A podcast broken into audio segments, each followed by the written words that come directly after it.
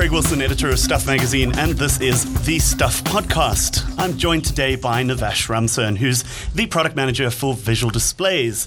Navash, thanks very much for joining me. Tell me a little bit about what all visual displays constitutes. Visual display is actually the entire portfolio that Samsung produces in terms of TVs, which is uh, monitors, hotel TV, commercial TVs, uh, large format displays, which is the large format screens, mm. and also our AV portfolio, which is soundbars. Sure. Well, I guess for you know for someone like me, our main interest, of course, is the consumer sort of goods, the stuff that we uh, use in the home, uh, and the TVs in particular. And so, not very long ago, a few weeks back, we had the launch of the new QLED range in South Africa. I have the pleasure at the moment of testing one. I've just had some blue glove gentlemen come and drop it off on Monday and set it up, uh, just in time for the last episode of Game of Thrones, which worked out rather well. Um, and you know, my, the first thing that sort of struck me about this uh, set in particular is that it feels like there's been a, a real shift uh, from the TV being a sort of very passive entertainment appliance to being more of the sort of center of a, a sort of smart and connected home. Is that sort of where you see these products going? So, Craig,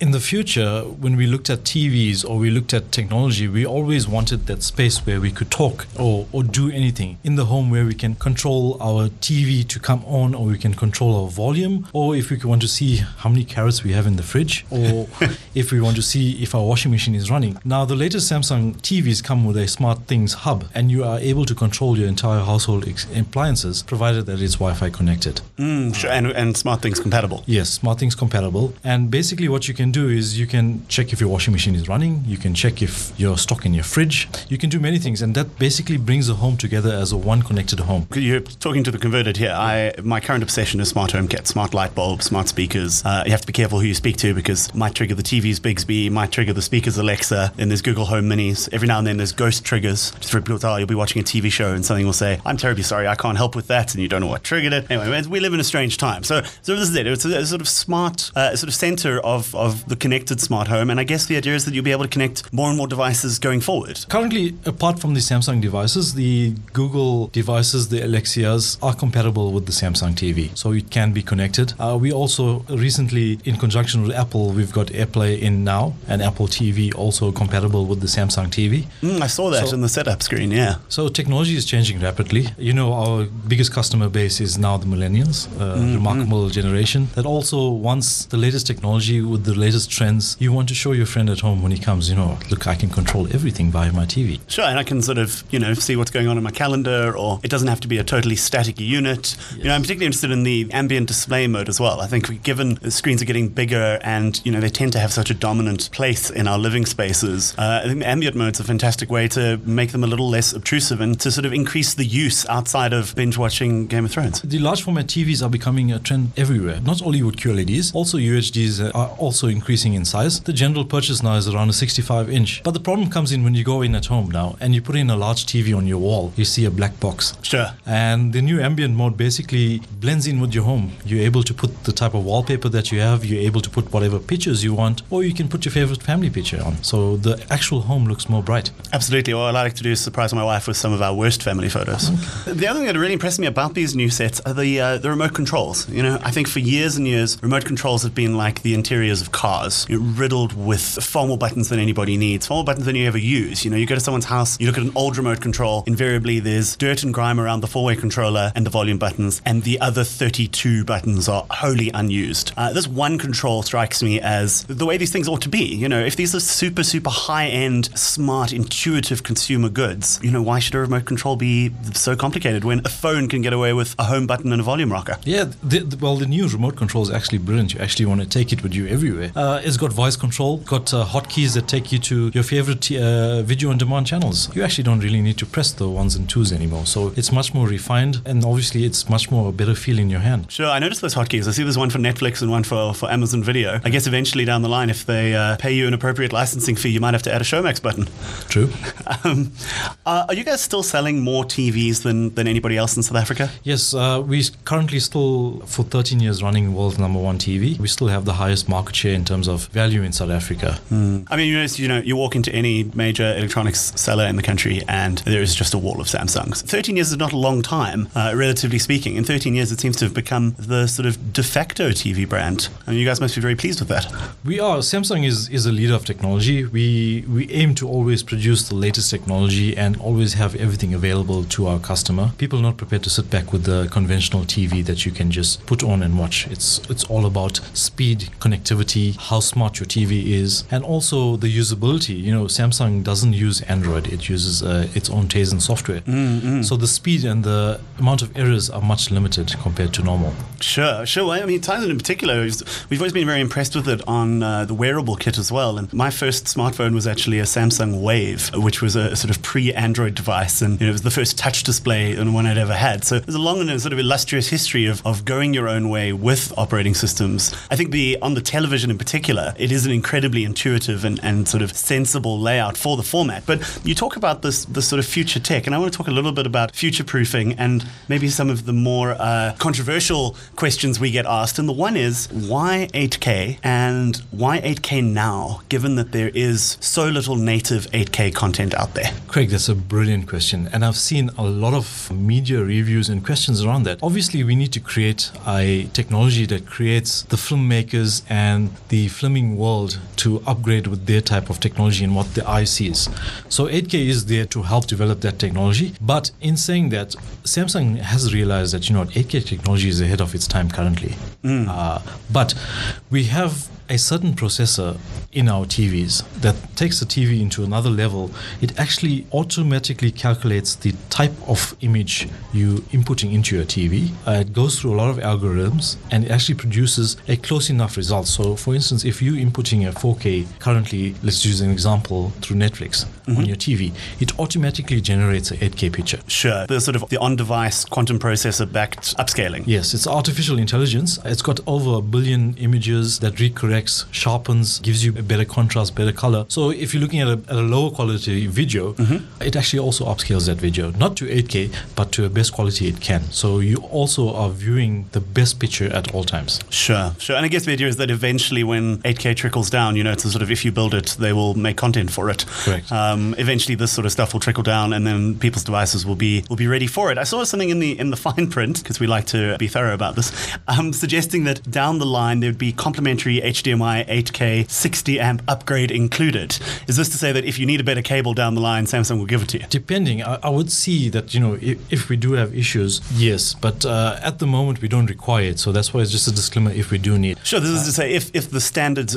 sort of adapt by the time they come to market, then you're going to make sure that the the TVs are able to accommodate that. Accommodate, and that will obviously be in our newer range, obviously the 2020 range, 2021 range. That's probably the time when you're going to get uh, those questions asked. And in terms of these features, you know, it must be difficult to constantly create a compelling reason for people to upgrade. You know, televisions by and large are a lot like white goods. No one wants to go out and buy a TV every two years. People want to buy a TV and then have it for a decade. And, you know, we've seen this from, you know, HD to 4K. You know, we've only really got the majority of people now buying TVs buying 4K instead of HD. How long do you imagine this sort of update cycle will take before we see, you know, 8Ks being the, the screens that are flying off shelves more than anything else? So if you look at uh, UHD transition to QLED in Samsung. We launched our first uh, QLED in 2015, 2016. Mm. And basically now the generic trend is to buy QLED, which is 4K. It took us roughly about two years.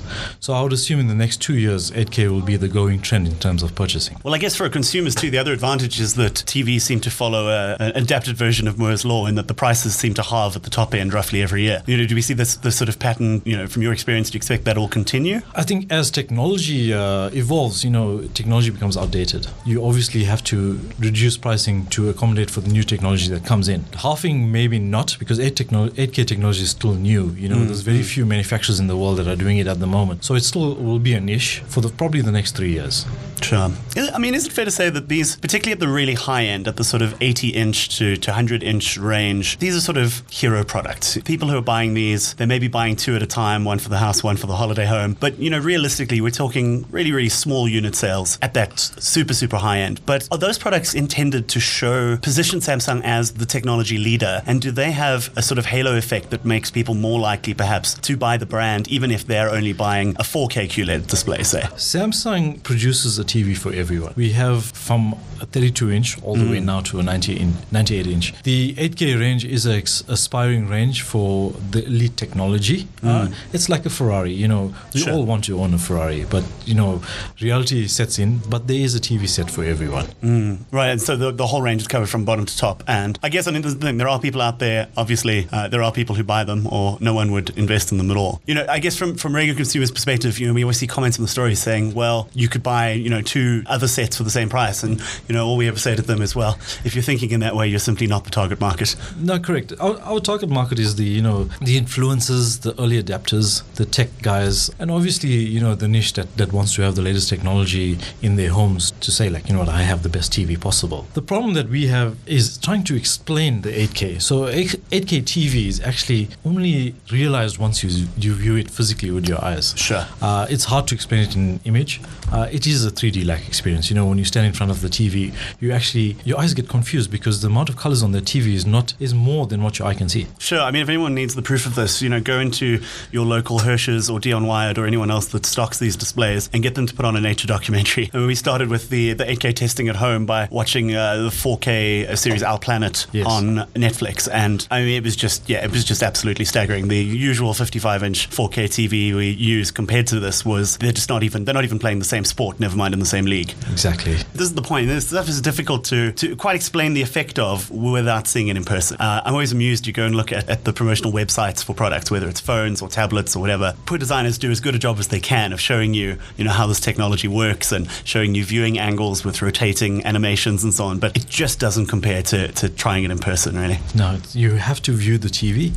I think the immersiveness and the you know the brilliance of the image and how your eye portrays it actually says to the to the viewer this is something else. This is just not a normal TV this is a this is what 8K is about. Uh, and we're trying to deliver that experience. One of the first in Africa uh, to have 8K TVs so it's it's our job now to educate the consumer on what is 8K sure and hopefully you know we will see content coming down the line. I mean uh, you know unfortunately DSTV and the likes haven't even caught up to 4K broadcasts. So we have a long way to go in terms of that. You know it seems likely that the first content of the sort is going to come uh, via streaming. And then, of course, the challenge is that that's really going to be limited to urban users with um, high quality fiber internet connections. True. You know, actually, Hollywood has taken to this 8K phenomena. And if you look at Guardians of the Galaxy, mm-hmm. that's coming out, is actually filmed in 8K, which makes the uh, the viewing experience start to, to be more realistic now. Sure. And in the same way that Netflix's production has ramped up, you know, I think once we reach that tipping point of the content being more commonplace, you know, the floodgates will open and then we will see enormous amounts of it. Much like we are with 4K at the moment. You know, there was a time when you could pick sort of three shows on Netflix and that was about it. Now, uh, if you want to, you know, you're limited by 4K. There's uh, dozens and dozens of shows to watch. So, you know, I imagine this will come in uh, in relatively quickly. I hope so, at least, because also, you know, even with the upscaling, I think for a lot of people, they want to know that they can watch uh, native content on something before they invest in it. And I think it makes it a more difficult proposition to get them to buy in upfront. Although I reiterate, they should go and have a look at the upscaling in person if they if they want to uh, uh, see it to believe it. But talking about these high end devices, I'm also interested in Samsung's signature service. How important is it that people have the optimum and sort of premium experience from the moment the, the set is delivered? So, signature service is, is a part of a standard uh, Samsung product with, with the 8K. Mm-hmm. Uh, basically, when you purchase the device, a signature service is triggered where we will actually deliver it. So, it's a white glove service. We'll install it and basically connect everything up in your home. My guys had blue gloves, but I know what you mean. they actually uh, also do a pre-inspection. They check your home. They actually mm-hmm. check whether the TV is going to fit. And there's also a lot of small nitty gritties where, like, you know, is the TV going to fit through your door now because you're buying a bigger TV? so all those arrangements are, are, made prior to, to bringing the TV because we, we don't want a customer to, to buy a TV and, you know, put it on top of his car and drive it home and then he can't fit it in. And mm, sure. so, so we do all that for you. Sure or doesn't tie it on properly, or yes. you know, tips it sideways in the elevator and wonders why there's a crack when he gets it upstairs. Correct. So, sure.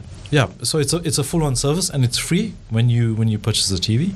Uh, so it's no no quibble, no fuss. Um, are you guys still selling a lot of the frame TVs as well? We still do, but it's it's it's a limited market. It's more demand driven. We still have frame in our business, but it's you know it's people that more of the artistic type of people because it's you know it's on a stand and sure sure. For those listening, the, the frame is sort of one of Samsung's televisions that re- resembles a picture frame and comes with a lot of sort of pre-installed images and can serve essentially as a giant digital painting on your wall we've always been rather taken with it. But I was curious, A, whether they were still selling, and B, whether we would see that frame form factor come to the new QLED range down the line. No, it, the new QLED actually taken from the frame concept, mm-hmm. uh, where now with the ambient mode, you know, you can have your pictures also on it. Mm, uh, indeed. So it does. It's just the, the outer bezel that's different. Uh, sure. So it's sort of crossed over the other way. Yes.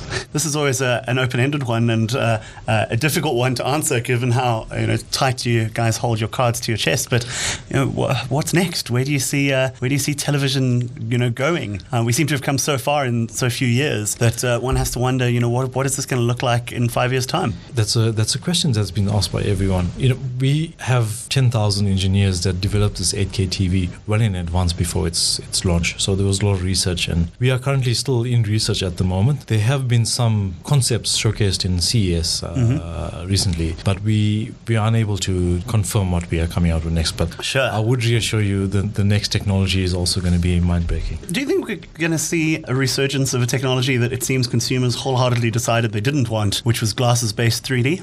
No. No. Oh, thank heavens. right, because it felt like either version was a compromise. Right, if you had to have active glasses, that came with weight and cost, and having another another thing to charge. And if you used the glasses of the sort you get in the cinema, then you had to deal with dark images. I mean, this just seems like uh, a feature that nobody wanted and that uh, was consigned to the graveyard fittingly. Correct. No, no plans to do. Uh, what about uh, in display, built in 3D of the sort we've seen on like Nintendo's handheld devices and that sort of thing? Uh, no, we, we, we, we won't go that route. We actually our technology is is being developed at the moment in our large format display sector, but we're just trying to commercialize it. Mm-hmm. Uh, but no, it's no nowhere near that. Well, I mean, we consider this no loss. You know, we're the sorts who wait until a, a, movie goes to 2D in the cinemas or drive further just to see it that way. So, yeah. uh, particularly also with the quality of the colors, the quality of the reproduction, the HDR features, I'm just not convinced it's a feature anybody actually needs. Navesh, thank you so much for chatting to us today. We will be keeping an eye on Samsung stands at shows like CES and uh, uh, IFA, and this tends to be where the interesting things are leaked. And we have no doubt that it's going to be an interesting few years. Thank you very much.